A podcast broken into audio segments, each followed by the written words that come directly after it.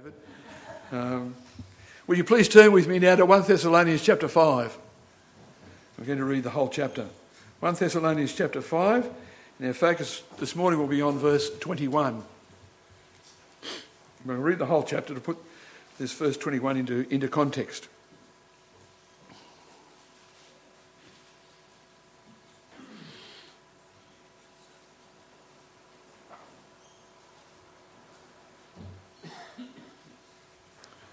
1 Thessalonians chapter 5.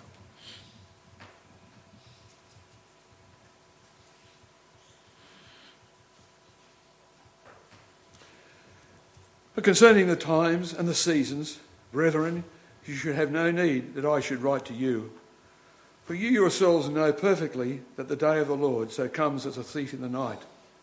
For when they say peace and safety, then sudden destruction comes upon them as labour pains upon a pregnant woman, and they shall not escape. But you, brethren, are not in darkness, so that this day should, should overtake you as a, as a thief. You are all sons of life, of light, and sons of the day.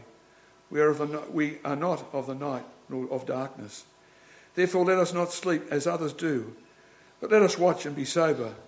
For those who sleep, sleep at night, and those who get drunk are drunk at night.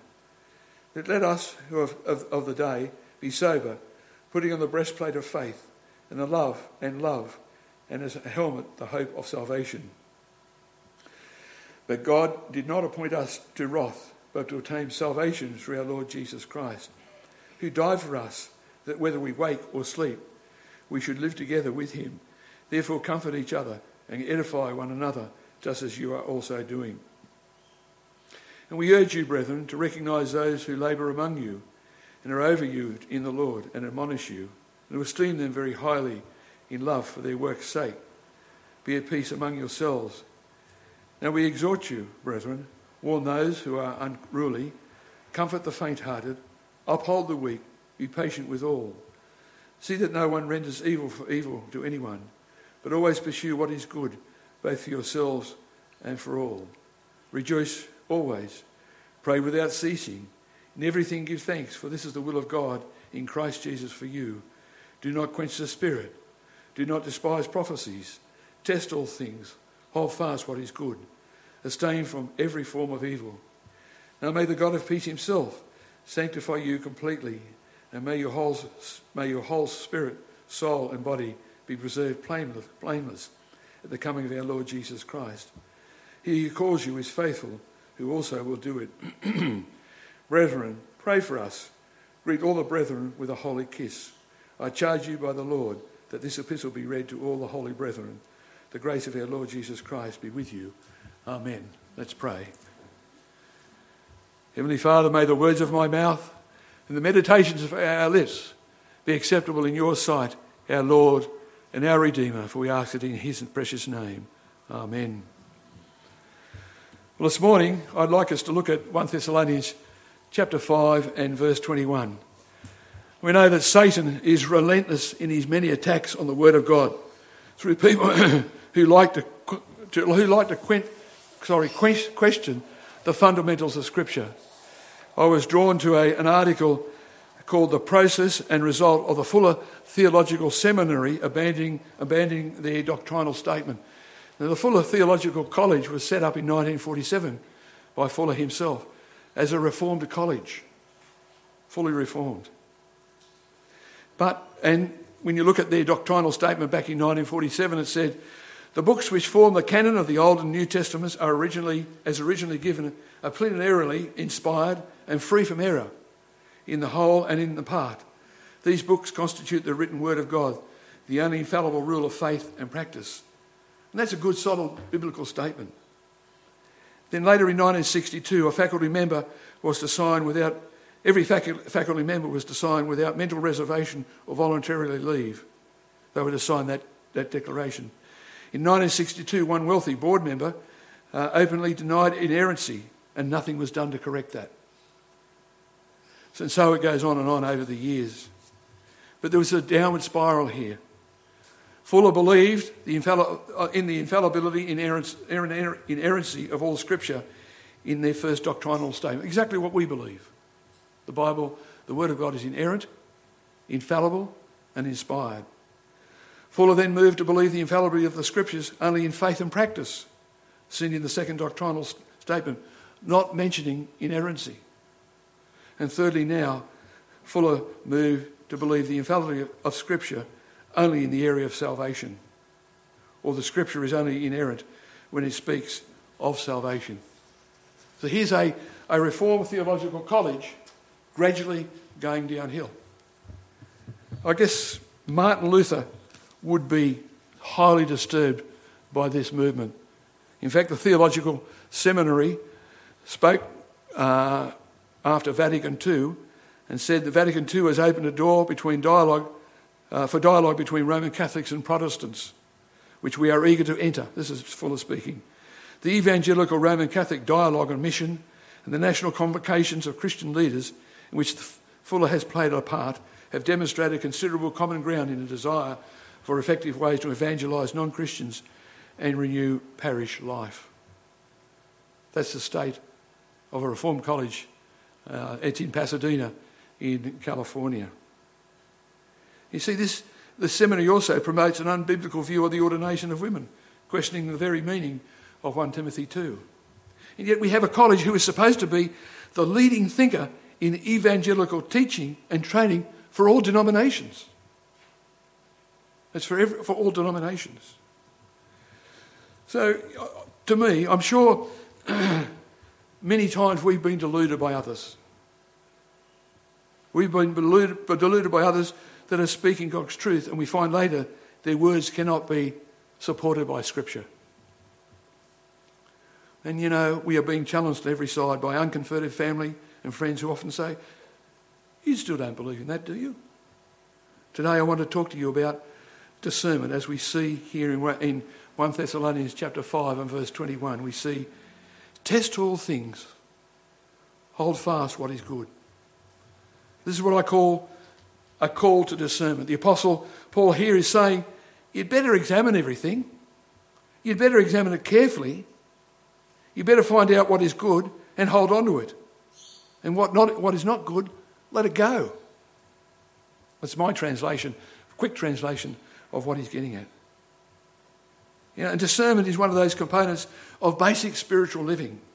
Unfortunately, a lot of churches today have boundless credulity and anything and everything is accepted. Now, when I was working as a young chemist in a pharmaceutical company,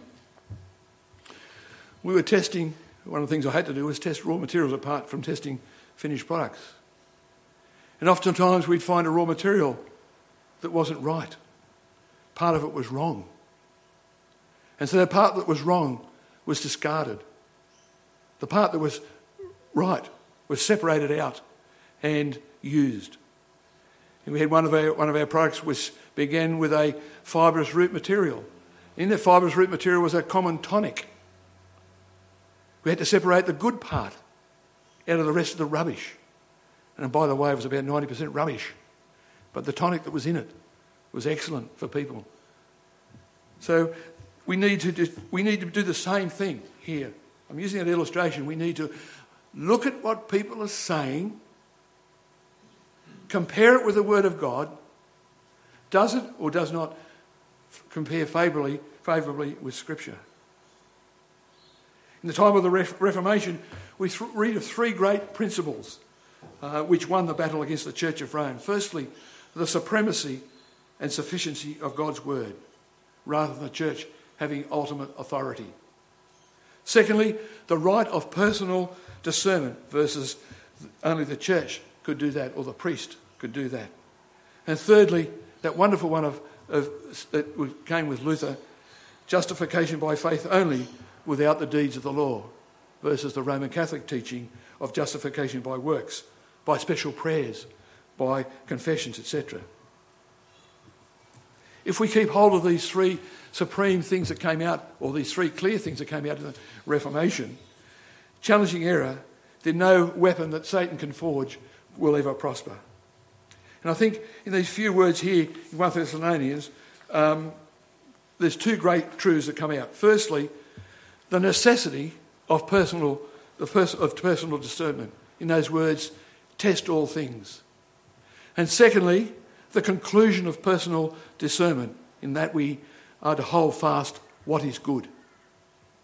So, looking at this necessity of personal discernment, we see this word test all things, test or examine, dokimazo, tested, proved, or tried by uh, tried as metals by fire, and thus purified to, ver- to, to verify or discern.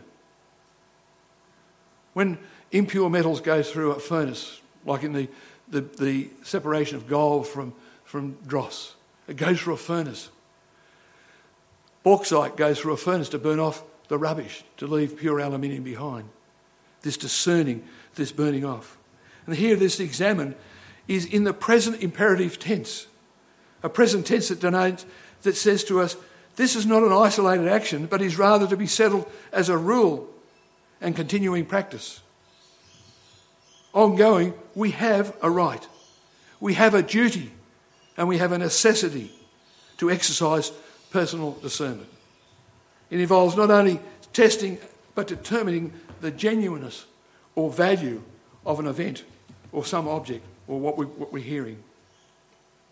What do I mean, though, by right to exercise personal discernment? I mean that every believer is required by God to exercise personal discernment by comparing men's words with the writings uh, in God's revelation, in God's word. That's, that's a standard. Does it agree or does it disagree with God's word? What do I mean by duty? I mean that every believer is required by God to exercise personal discernment by comparing men's words with God's, God's revelation. What do I mean by necessity? I mean that it's absolutely necessary for every believer to exercise these rights so that we're not deceived. And Paul brings these things to our notice in those words, test all things. He doesn't say that we are to go, we are to believe everything we are told by friends, family, or even elders, without first testing them against Scripture. He doesn't say that we are to, believe whatever the church pronounces as true, without first testing them against Scripture. Scripture. No, he says, test all things. I read that, I thought, I've got the perfect example of things being tested. In Matthew chapter 4, we see Christ being tested in the wilderness. And Jesus was led up, led up by the Spirit into the wilderness to, to be tempted by the devil. And when he had fasted 40 days and 40 nights, after he was hungry, there's his humanity coming, through, coming out. When the tempter came to him, he said, If you are the Son of God, command these stones to become bread. But he, as Jesus said, is written that men shall not, by bread, shall not live by bread alone, but by every word that proceedeth from the mouth of God. And Satan didn't leave it there. He said, took him uh, into the holy city and set him on the pinnacle of the temple and said to him, If you are the Son of God, throw yourself down. For it is written, uh, for it is written, He shall give His angels charge over you, and in their hands they shall bear you up, lest you dash your foot against stone. And Satan's cunning here. There's a misuse there of Psalm 91. Jesus said to him, It is written again, You shall not tempt the Lord your God. He's using Deuteronomy, using Deuteronomy in both these, these uh, resistances. Again, the devil took him up to an exceeding high mountain and showed him all the kings of the world, kingdoms of the world and their glory. And he said to him, All these things I'll give to you if you fall down and worship me. And Jesus said to him, Away with you, Satan, for it is written, You shall worship the Lord your God, and him only shall you serve. Again, quoting Deuteronomy chapter 6. Then the devil left him, and behold, the angels came and ministered to him. You see, here's a principle of being down, laid down, down by our Saviour. Jesus tested all the things that Satan laid before him by the word of God. He used that as his weapon. No fancy words, no humming and hawing, no Facebook, no media, nothing else. For us, that which the Bible teaches, we are to receive and hold and obey. That which cannot stand the test of Scripture, we are to reject, refuse, repudiate, and cast away, just like Jesus did. And of course, he defeated Satan. You notice Satan didn't give up, kept going. He even challenged the Word of God, then challenged the very uh, being of Christ himself. This is the personal discernment. This is what we must exercise. However, I'm not trying to encourage you to be brash and discourteous to preachers or teachers or to godly parents who are trying to teach their children. Don't set yourself up as an expert if you seldom pray or if you seldom read your Bible or seldomly, seldomly attend Bible studies. Don't expect to settle difficult uh, scriptural questions if you know very little parts of the Bible, either the Old or New Testaments. However, we must take care to weigh up what we hear, what we read, with serious examination to determine whether it is sound or not. We have a really good example of the sound discernment being exercised by the church of Berea, don't we? The other, reading we had from, from Acts chapter 17. We know that from verse 2 there, then Paul, and his, as his custom was, uh, went into them and for three Sabbaths reasoned with, this is the church in Thessalonica, with them from the scriptures. Here we have a group of unbelieving Jews that then that Paul had, had, had Paul, Silas, Paul and Silas cast out of Thessalonica. These the Jews at Berea, of course, were wondering what happened at Thessalonica and didn't take the apostles' word for granted when he came to teach them. After all, Paul and Silas had fled, fled from the Jews at Thessalonica. And so we read in verses 10 to 12 then the brethren immediately sent Paul and Silas away by night to Berea. Then, when they arrived, they went into the synagogue of the Jews.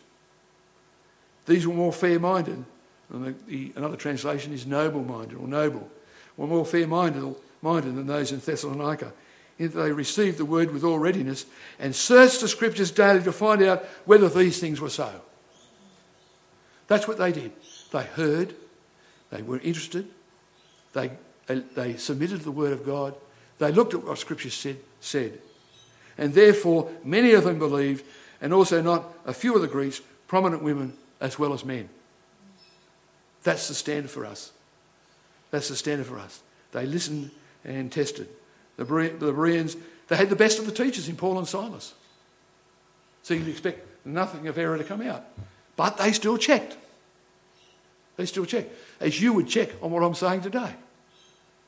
Does it stand, does it stand uh, in line with, with Scripture? They were ready to listen. They received the word with all readiness. See, in understanding the word of God, we're going to say, I want to hear. I want to humbly submit to the Word of God. Before we go away testing things, I want to hear it. Then I'll go away and test it against Scripture. And of course, they searched daily to find out if these things were true. It wasn't just a once up episode. They searched daily. They kept searching, kept checking, and understood what Paul and Silas, Paul and Silas were saying. Is it true or not? Does it stand the test of Scripture? And like the, the church at Thessalonica, they, they, test, they look daily at the Word of God. And many of them believed. Again, isn't this personal discernment? However, however, since Paul reasoned with them from using the scriptures, they had immediate recourse to their Bibles. They read for themselves and were able to test all things that Paul said. We've got the Word of God before us. When we hear something being sprouted forth, either from the pulpit or from another church or from some kind of public ministry, here we have God's inspired word in front of us to test it, to understand what they're saying, people are saying. Paul, uh, also, there was, there's also Paul speaking to the church at Corinth. I speak as to wise men, judge for yourselves what they say. He's talking here to, to men who are smart. He's still saying to them, test. Test what's being said. And John said in 1 John, he says, Beloved, do not believe every spirit, but test the spirits, whether they are of God, because many false prophets have gone out into the world. Wow, we know that, don't we? We say, oh, yes, that's all happening. But do we test it? Do we listen to what's being said? Can we say to other people, I don't believe that because it doesn't stand up this test of Scripture from this particular verse? There are many spiritual experts around us. Many pretend to have that Spirit of God.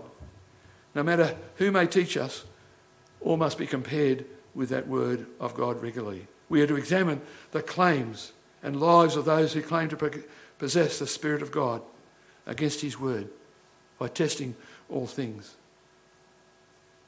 And so far I've said, so far I have said that it's impossible to underestimate the evils that may arise from neglecting personal discernment.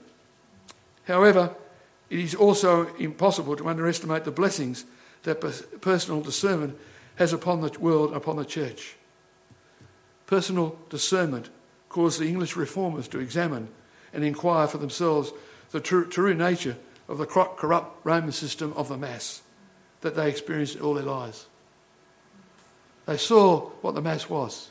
Does that stand up in Scripture? No. No. And they went to the stake and were burnt alive for that stand because they stood up for Scripture. Scripture proved that the Mass is blasphemous. One after another, they were burnt at the stake.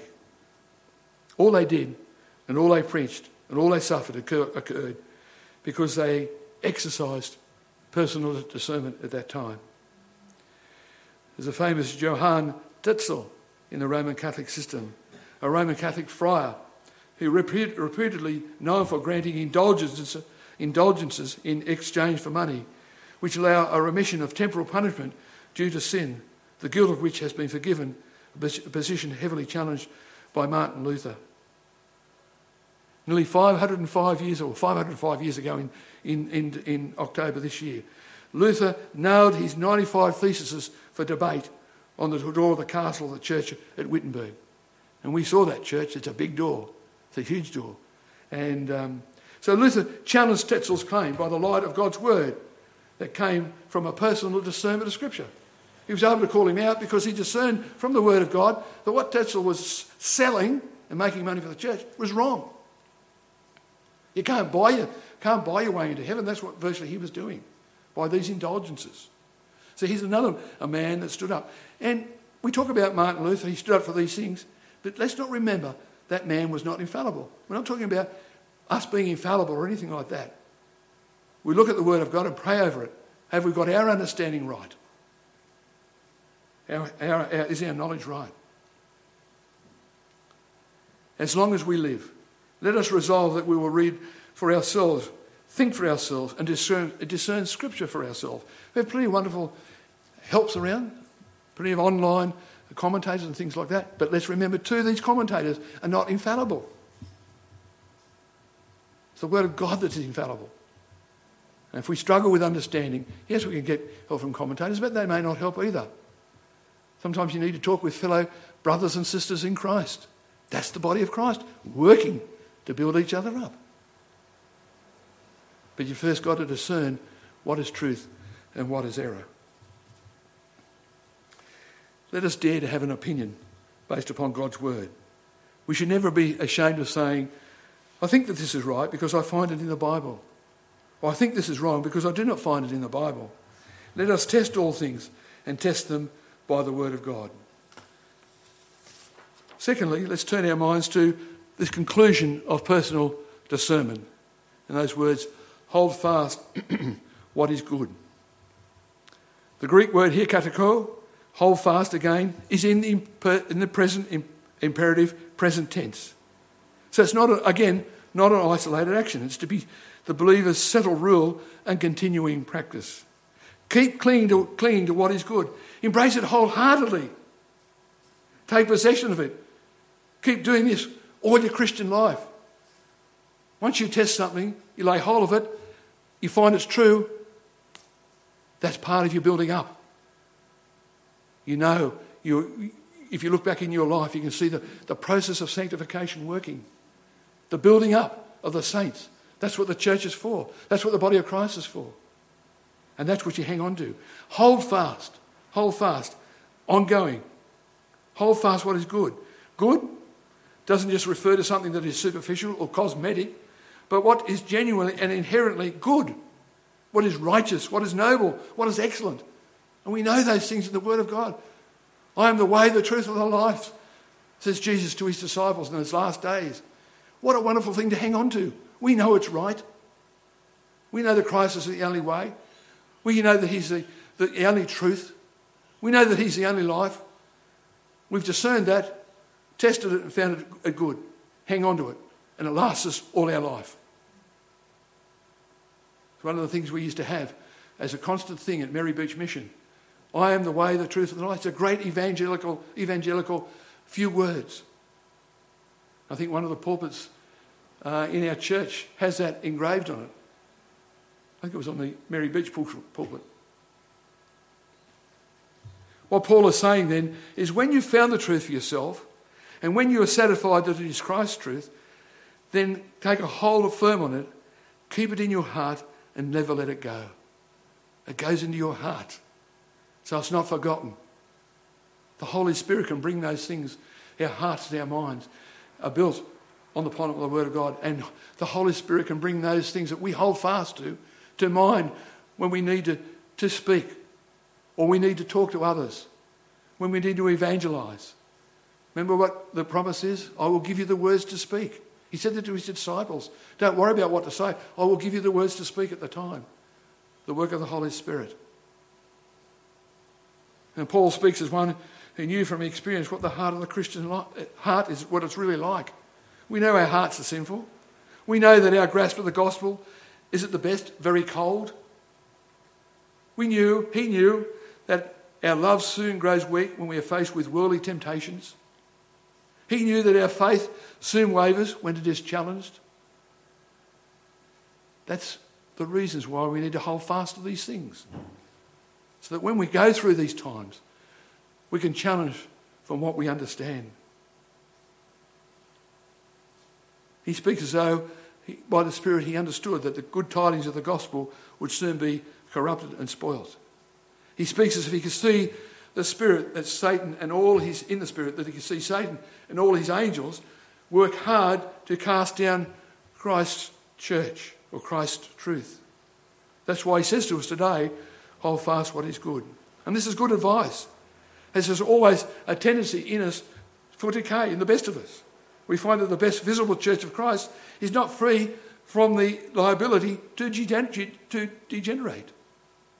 We see a theological college going through de- degeneration.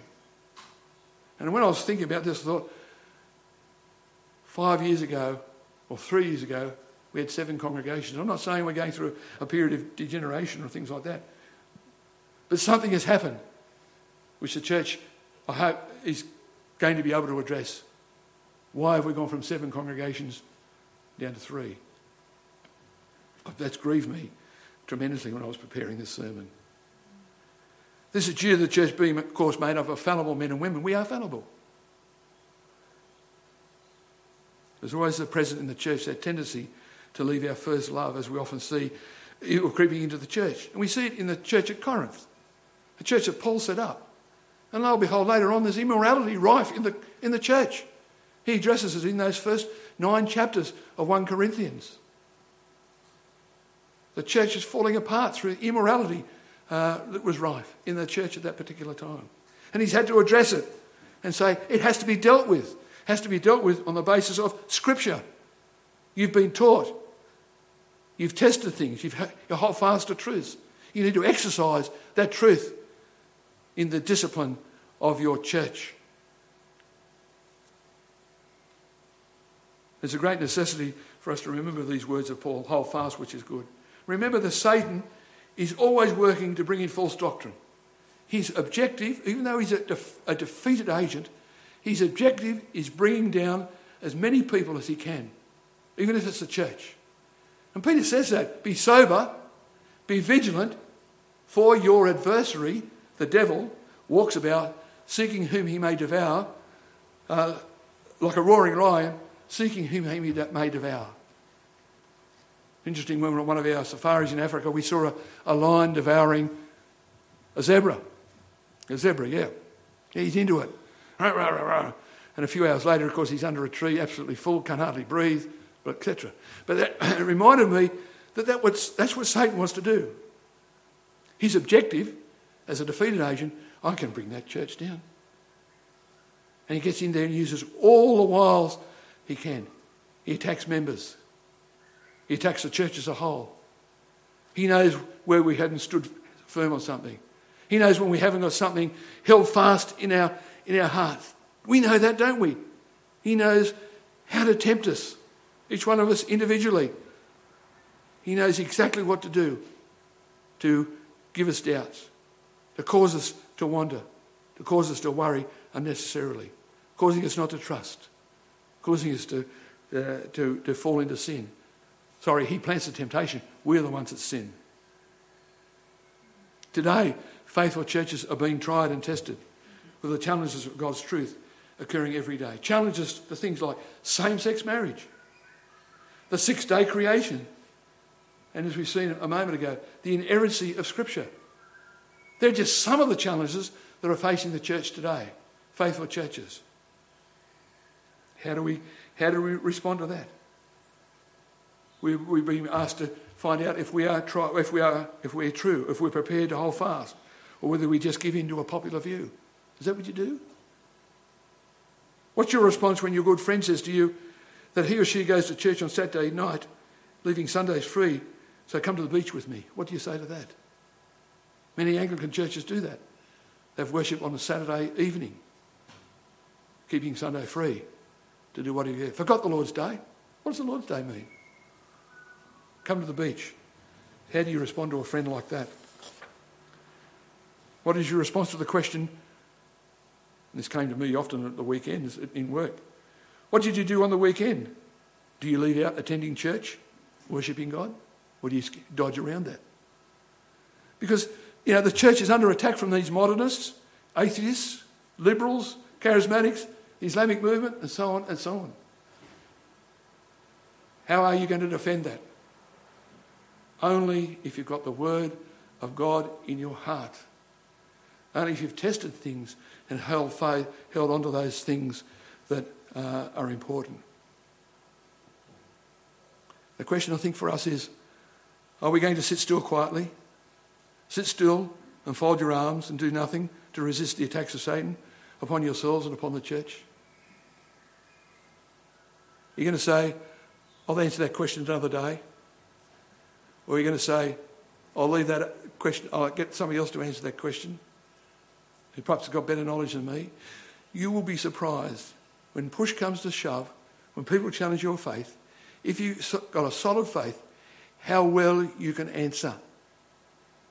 The Holy Spirit brings things to your mind, things that you hadn't even thought about. Scripture. Challenge what people are saying by using Scripture. But that knowledge base is only built up as we grow, as we read, as we pray, as we, as we submit to the Word of God. And that knowledge base keeps building up.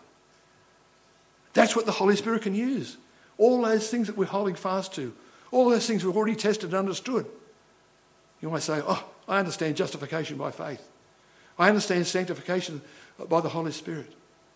I understand all those doctrines, but how do you put them to practice? How do you put them to practice? And, you te- and it's going to be, you're going to be tested. Somebody will test you, whether it's a family friend, an old friend, whatever. You're going to be tested. Christ has said that. You're going to be tested.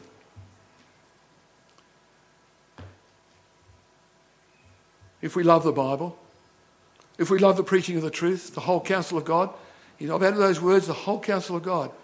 When we're hearing preaching, one of the things I had a big disagreement with in the Presbyterian church before I left it, we never heard the whole counsel of God.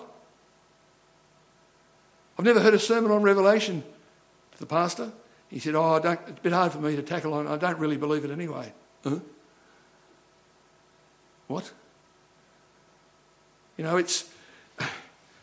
We, we've got to hear the whole counsel of God. If we love the Lord Jesus Christ and his church, then we must make up our minds to hold fast or we lose all.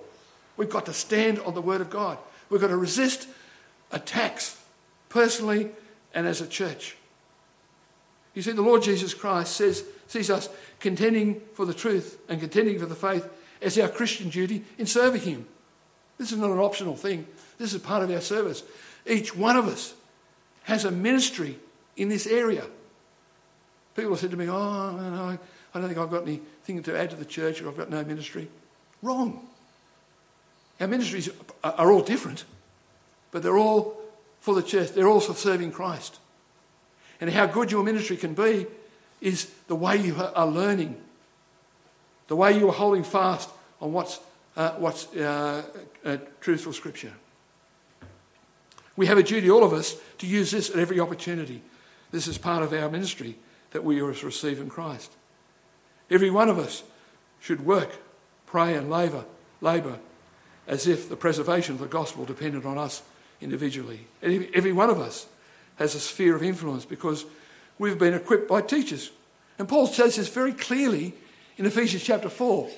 In verse 12 onwards, he says, the equipping of the saints for the work of the ministry, for the edifying of the body of Christ. Our work in the ministry edifies the body of Christ. Wow! That's how the body of Christ survives. We've been equipped to build that up till we come to the unity of, of the faith and the knowledge of the Son of God, to a perfect man, to the measure of the stature of the fullness of Christ. That we should no longer be children tossed through and, through, to and fro and carried about with every wind of doctrine by the trickery of men in the cunning craftiness of deceitful plotting. That's not my words. This is Paul's words to difficulties in the church at Ephesus. That, but that's what we've been equipped to do. To, so that we're not tossed to and fro by every wind of doctrine. James repeats it as well. And that only occurs because we build up day by day the things that we've tested and we've held fast. So that we won't be, so we won't be tossed to and fro. So we can challenge those who want to toss us to and fro, which is really Satan trying to toss us to and fro. And but speaking the truth in love may grow up in all things into, into him who is the head of, who is the head Christ, from whom the whole body joined and knit together by what each joint uh, supplies, according to the effective working by which every part does its share, causes growth of the body for the edifying of itself in love. Each one of us is part of that body. Some are eyes, some are arms, some are legs, etc., metaphorically speaking. But everyone grows strong as each individual, part of the body grows strong. So the whole body grows strong and the church grows strong. Praise God that we've been sustained here at Everton Park. I believe this congregation is growing strong. It's, it's building up the body of Christ. Each one of you, praise God, is building our body up. Each Lord's Day, each prayer meeting, each Bible study, each time we meet together, whether it be times of social things or times of formal worship, we're still part of that body of Christ and its building. Bad decisions, faulty reasoning, compromise, superficial understanding, shallow knowledge, widespread ignorance, all these have contributed to more anguish in the church throughout her history than all the persecutions combined. Persecutions have taken their toll, but it is in, it's the inside chaos and the inside confusion over doctrine that's left the most scars on the church. That's why we need to have sound understanding of doctrine. And this is not only the result of human weakness or discerning truth, but it is the work of Satan, who disguised, as Paul says, an angel of light who wants to confuse us as much as possible. And Jesus said to us, Wolves will come in sheep's clothing. And Paul warned the church about deceivers.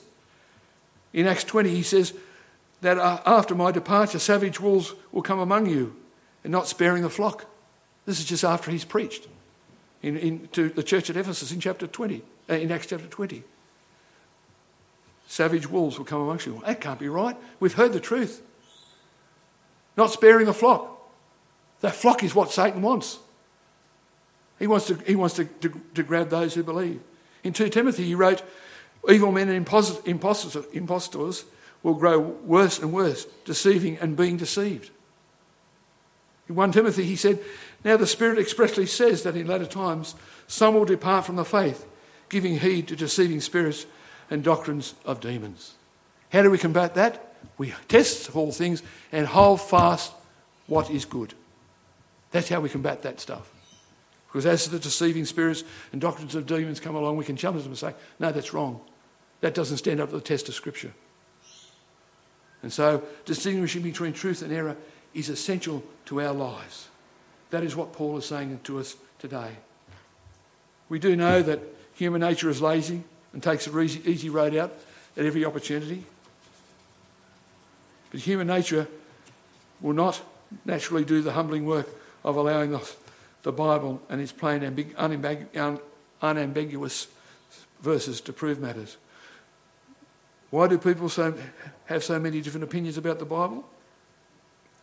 Generally, people come to the Bible with preconceived ideas and latch onto anything that seems to prove their belief. I can think of this in a creation sense, where people say, oh, well, you know, you know it, the, the Bible says God created the, the world, the earth, in six days.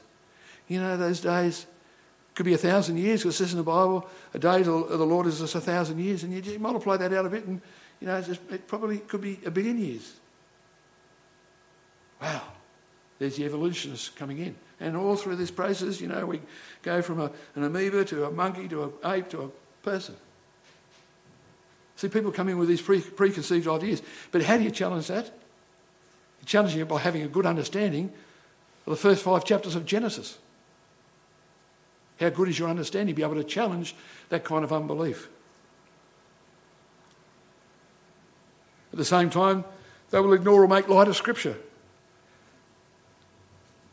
Things that contradict Scripture, speaking about, uh, speaking about uh, Scripture speaks only about a man marrying a woman, a man and a woman being married. Romans chapter 1, verses 18 to 31 clearly condemns homosexuality. So people come in and say, oh, you know, a man can marry a man, a woman marry a woman, etc., etc. Um, or, you know, we can have homosexuality is not that big a problem, so, yeah, pastor's homosexual, yeah, we can let that one go, etc., etc. No. That sin is condemned. You might love the sinner. You have to love the sinner. But you hate the sin, and that needs to be pointed out. How do you point it out? You go to Scripture. You say, This is in Romans. This is where your knowledge is, is useful to God. You've seen that, you've tested it, you hold fast to that knowledge, and you use that knowledge to help that person deal with that particular sin. You know, God can challenge opinions into uh, our opinions to test our very intents of our hearts. Where does your allegiance really lie? Will you humbly and personally submit to the clear instructions of God, allowing Him to lead you? Or alternatively, alternatively, will you choose instead to hold onto other men's ideas, their idols, desperately grasping on the straws of unclear scriptures to build a shaking foundation? You see, faithful preachers of God must clearly believe and declare the whole counsel of God, the deity of Christ, the sin of sin and holiness, of ruin, redemption, and regeneration. Oh, or we should not hear them. There's just a few things I could think of. Three things. If they can't declare those clearly, then we should not hear them. But some may say, well, let's not rock, rock the boat. Let's not stir things up. This is very troublesome. Why not just sit and be still and be quiet? Think for a moment. If Luther had not taken up the issue of justification by faith some 500 years ago, think of the moment of the moment of the, of the martyrs as they prepared to die at the stake for the error of the blasphemous mass. They did not count their lives precious for the gospel's sake. We're not being asked to go to the stake. But yes, we're, we're open to ridicule because people don't believe the word of God. They don't love the Word of God. We do, and therefore there's a difference. But are you prepared to take that ridicule? Are you prepared for it? Is your heart prepared for it? Have you tested enough things, held fast enough things? Go on reading, go on, go on studying, go on praying. In conclusion, a few, just a few points. Test everything to see that it is, to see that it is genuine so that we can distinguish between what is true and what is false, what is right, what is wrong, what is good, what is bad, and separate the wheat from the chaff. Judge everything, evaluate everything to the Word of God, distinguish it to everything, and everything means everything, all things. Arm yourselves with a thorough knowledge of God's Word, again, by daily reading, by daily praying, by faithfully attending upon the re- preaching of God's word in times of prayer, in our times of Bible study. All these things form part of our learning. All these things are more things we hear. We can compare with Scripture and put them aside as things that are confirmed and uh, have been tested and things we can hold fast. Hold fast to that which is in accordance with the reason and word of God, which is adapted to promote salvation. When you've applied these proper tests and found out what truth is, you are to embrace and hold, embrace it and hold it fast. You are not, we're not at liberty to throw that away as if it was useless or to treat truth and falsehood as alike. It's our duty that we owe to ourselves and to God to adhere firmly to uh, His word and suffer the loss of all things rather than abandon God's word. Look at the reformers that burnt at the stake. They lost everything completely, their lives. They weren't prepared to give in. Some of them did. Some of them did give in and, re- and recanted their opposition to the Mass. But a lot of them didn't and therefore went to the stake. Not everyone, but many did. So let us flee to Christ for refuge and lay hold upon the hope set before us in his glorious gospel. Do this, and all things are yours. I want to encourage you, brethren, do this, and all things will be yours. The church may fail, the nation, may go to ruin, the enemies of truth may prevail for a period, but we shall see life everlasting in the world to come. For we shall have Christ, and having him, we have all. That is our great hope. That is our great love. Amen. Let's pray. Dear God and Heavenly Father, we bless you for your truth in Jesus Christ this day. We thank you for your word, for its infallibility, its inerrancy, such that we can test all things and hold fast what is good. Lord, assist us in this duty which we seek to joyfully perform, that your truth may be steadfastly fixed in our hearts and in our minds. We pray for, we pray for those who, not knowing you, are in everlasting darkness. We pray that you would open their eyes to your truth this day. For those who are your children, may a reviving work of your Holy Spirit enliven us in our duty, so that when you send the revival we are praying for, we will be ready and able instruments in that work. We pray all these things through Jesus Christ, our Lord and our Redeemer. Amen.